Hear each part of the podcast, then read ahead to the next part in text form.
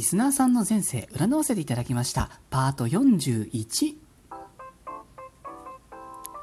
私、占い師のティモがお送りしております、スースイジャンクション、リスナーさん参加型企画、あなたの前世占います、ご回答の回、パート41でございます。いつもお世話になっております。このラジオの第39回でエントリーをいただいた順番に過去世を占わせていただいております。順番に見させていただいておりますので、ご紹介までしばらくお待ちくださいませ。現在残り3名様ほどお待ちとなっております。7月26日のお昼頃、募集を一旦締め切らせていただきました。私の予想を超えてたくさんの方にエントリーいただきました。感謝でいっぱいでございます。ますリスナーさん主体の企画は今後もやっていきますので、ぜひ今後ともよろしくお願いいたします。また、ここまで過去生を見させていただいた方々から続々とアンサーですとか、差し入れ改めギフトをいただいてしまいました。本当にとっても嬉しいです。楽しんでいただけたようで何よりです。ありがとうございました。さて、このトークでお届けいたしますのは、ラジオネーム、あやきちさんです。えー、今世に最も影響の強い過去生を占いました。いただいたコメントは、えー、ずいぶん前にティモさんに占っていただきました。久しぶりにお名前発見できて嬉しいです。前世ってどんなだろうとワクワクです。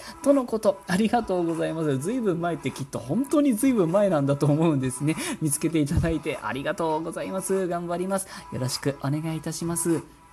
さて今日はですね、この過去性占いシリーズパート41にして初めてなんですけれども、歴史上の人物、この方ではなかろうかとお名前を挙げさせていただきます。違ったらごめんなさい。さて、占いの形を拝見しまして、とても不思議な形だなと思いました。どう見ても男性なんだけど、でもどう見ても女性なんだよなというですね、そんな形となっておりましたね。それでは参りましょう。あやきちさんの今今の人生に最も影響の強い過去性ですね。お体の性別は女性だったと思います。長女の方だったんじゃないかなっていう印象ですね。ただですね、持っていた内面というか性質というか、そういう部分は非常に男性的、それもとってても強い男性のような、そんな内面を併せ持っていた方だったと思います。もしかしたらなんですけれども、今で言うところのセクシャルマイノリティ、セクシュアルマイノリティというんですか、そんな面もあったのかななんて少し思ってしまうような、それぐらいね、バランスがこう、両方に触れているという形になっておりましたね。年代はだいたい今から400年から500年前後ぐらいのイメージ、まあ、400年から500年前ぐらいの、えーとイメージですね。場所はここ日本、それも南の方、四国か九州、どちらかというと九州あたりのイメージなんですね。長崎県から福岡、大分、宮崎県ぐらいまでかなという感じで、特に長崎県エリアの印象が強かったです。えー、どんなことをされていた方か、えー、戦国時代真っ只中、そんな時代なんですけれども、ただそういうタイミングにあって、少し外国に縁があったという形になっていたんですね。外国ってのは日本の外の国っていう意味ですよね。はい。ですで、実はこの時代って戦国時代ってですね、信長がね、その外国のマント羽織ってたりとかっていう話があったりとか、あの、鉄砲伝来とか、なんかキリスト教の宣教師が来ちゃったとかなんかね、あの、そういうことがあったりとかしまして、なんかこう、普通持つ印象よりも、こう、諸外国って結構日本の南の方から入ってきてはいる時代だったんですよね。それでですね、この過去生の方なんですけれども、あの、キリスト教を信仰している大名の方と縁があったんじゃないかっていうふうに思ったんですね。いわゆるキリシタン大名と呼ばれる方なんですよね。そういう方っていうのが。このキリシタン大名の奥さんもしくは娘さん、そういった過去性なんじゃないかなと思いました。また、この過去性の方、その人自身も外国とかキリスト教みたいなものにご縁があったと思いました。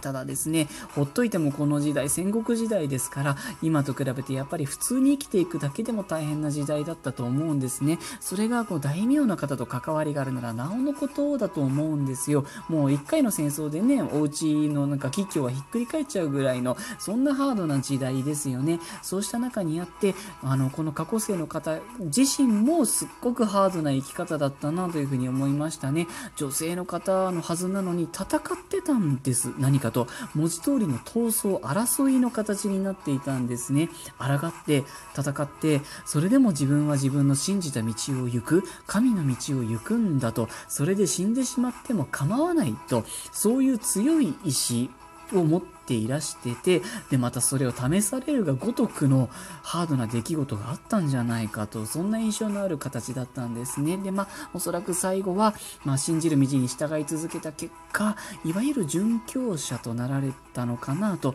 思いましたね。いやーもうここまでで一本の映画を見させていただいたような、そんな気持ちでおります、私自身ですね。そしてですね、ちょっと調べてみたんですね。意外にもやっぱり九州の方、それも長崎県で今一部で話題のね、対馬の辺りっていうのは、キリスト教と縁が深い土地だったようなんですね。いらっしゃったんですね、占いの形にドンピシャの経歴をお持ちの方が、えー、戦国時代の対馬の主、えー、宋義俊というお名前の方がお父さんです。また、キリシタンの小西マリアというお名前の方がお母さんです。この過去生の方のお名前は、小西万書というお名前の方ではなかろうかと思いました。よろしければ、ちらりと検索してみてくださいね。あえてリンクは残しません。違ったらごめんなさい。きっとこの時代ですね、キリシタンの方っていうのは少なくはなくって、他にも似たような方っていうのはおられたと思います。で、えーと、この過去生の方の影響が今の人生にあるとするならば一つは諸外国への縁憧れのようなものかもしれないんですね。またもしかしたら今のご自身のお顔ですとかあのお体ですとか、うん、そういったところに西洋っぽいこう日本人っぽくない感じのパーツがあるんじゃないかなっていう気がしましたね。それぐらいこう過去生の方ってこう西洋の思想に生きた方で最後まで全うされたんじゃないかなと思いました。もしかしたら何でしょうあの海外製の何でしょう何でもいいんですけど道具とかなんか家具とかなんかお化粧品とかなんかそういったものが相性がいいんじゃないかなというふうに思いましたね。あとは、えー、今のね宗教とか信仰と違っていたら大変に恐縮なんですけれどもいわゆるそのカトリック系のキリスト教的な考え方とか生き方とかスタイルとか、うん、そういったものですよね。あの今でもちょっと好きだったりとか影響があるんじゃないかなという気がしましたと、えー、あのこの過去生の方ですねどちらかというとこう一般信者さんというよりは信者さんの話を聞いてあげるような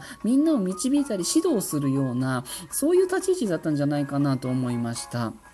あの、神父さんではないんですけれども、なんだかこう、人からいろいろと相談されたりすることが多いんじゃないかなっていう気がしましたね。で、あの、この過去生の方ですね、現代に生きる私から見た限りでは、もう壮絶としか言いようがないぐらいハードな感じの人生に見えましたね。この反動として、もしかしたら今世では、あの、自分の人生をちゃんと生きたいみたいな、楽しいことをちゃんと楽しみたい、好きだというものを好きだと言いたい、自分の時間を大事にしたい。で、なんならちょっとこう、女性らしさを満ちゃんと満喫したいと、そういう時間が今は必要とされてるんじゃないかなというふうにも思いましたね。あとは、あの、この過去性占いシリーズで学んだことで経験則なんですけれども、過去性がすごく従順な宗教者さんの場合って、恋愛結婚のお相手のハードルが上がりやすい傾向があるような気がするんですよね。そりゃそうです。過去性でね、神様と結婚してようなものなのですよね。